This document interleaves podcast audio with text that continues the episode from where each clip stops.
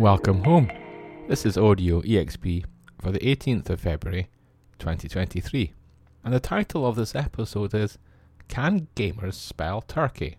Random Rambling Press is in the spotlight this month, as voted for by patrons, and I'm kind of in touch with Random with swap messages on Twitter, but most have been, Have you got my email yet? followed by, No.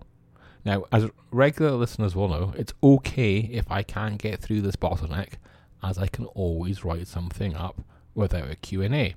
But despite this monthly challenge, I do feel the Q&A is better. Another challenge has been the RPG news summary, which is routinely itemized. It's been taking me hours to pull together, and I keep on missing the midnight deadline. Well, kind of. This week, the newsletter went live before midnight, but without the Kickstarter bullets. Those were added later. It's partly ZineQuest's fault. It's been the hottest Kickstarter week since I started tracking, and I should write that up later. It's also because the OGL drama is still casting shadows, and we'll talk about that later. I thought, though, we'd start with the top 10. I get data from the streaming search engine JustWatch, which put together the top 10 video game to movie adaptations based on popularity so we're not talking about review scores here, but what people actually search to watch. And number 10, there's a Rampage, you know, that giant gorilla epic. In 9, Warcraft, which was so close but so far. In 8, Mortal Kombat, which was so safe I barely remember it. And in 7, Prince of Persia. And I'm, I'm not sure I do remember it, although I remember the game.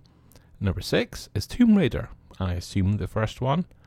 In position 5, Sonic 2. And I'm still to watch that. Question Should I? 4 is Resident Evil. And you won't be surprised to know the sequel don't make the list. In position 3, Detective Pikachu, which is a strong candidate. In number 2, Sonic the Hedgehog. And you have to thank the crunch put in by the FX team there. And in number 1, the best, or at least the most popular, video game to movie adaptation is Uncharted. Now, that was a good movie, but are you surprised to see it in number one? So, what's notable and missing? Monster Hunter or Assassin's Creed, I guess. Now, let's talk about Hasbro's earnings call and the time the company's shareholders got to ask some questions. The Bank of America Merrill Lynch asked about the OGL. I like to think the analyst was a gamer but they'd probably just done their homework and noticed all the blast waves. The bank wanted to know if Hasbro expected to see a, a financial impact in Q1, and the answer seems to be no. Wizards of the Coast said they had had some cancellations of D&D Beyond, but they played it down. They also suggested they had been in contact with people who had walked away and had been persuading them to return. Have you cancelled? And had Wizards of the Coast reach out to lure you back? If so, let me know. Now, it's hard to tell whether the next piece of news is OGL related or just something brewing for a while.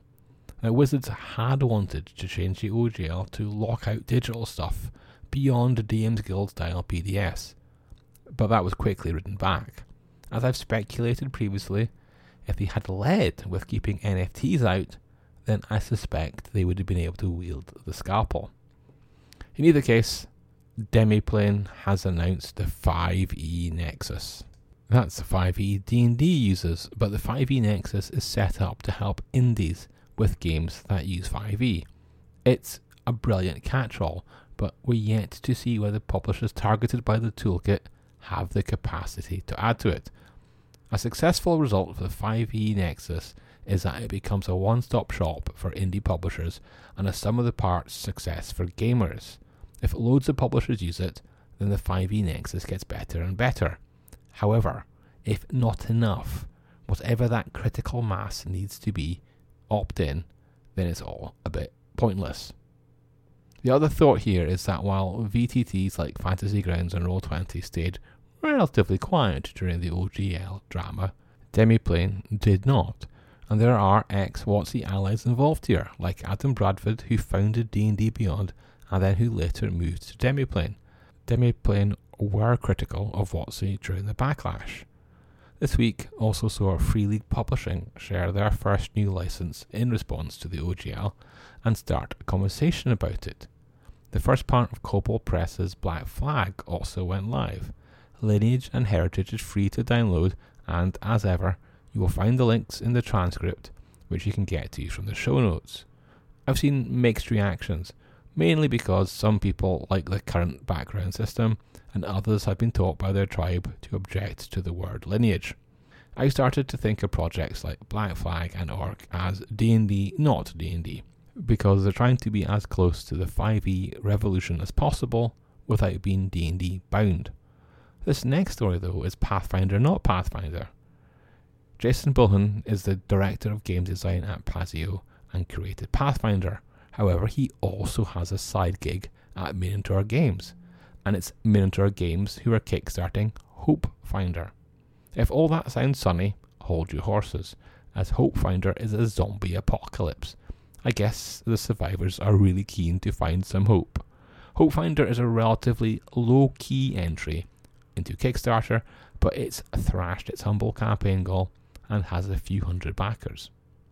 Let's do freebies and continue with the not 5e theme. There's the Elemental system for one, and Gildor Games have been promoting it through a series of generous free downloads. Next in the Legends of Gildor are Children of the Black Monolith. That's a Swords and Sorcery, 30 pages, download with 6 pre gen characters. Supporting the Kickstarter, Space Otter Publishing has released a free quick start for Deck Carnage. In this quirky game, PCs aren't the heroes, they're the also runs set out to raid between epic battles.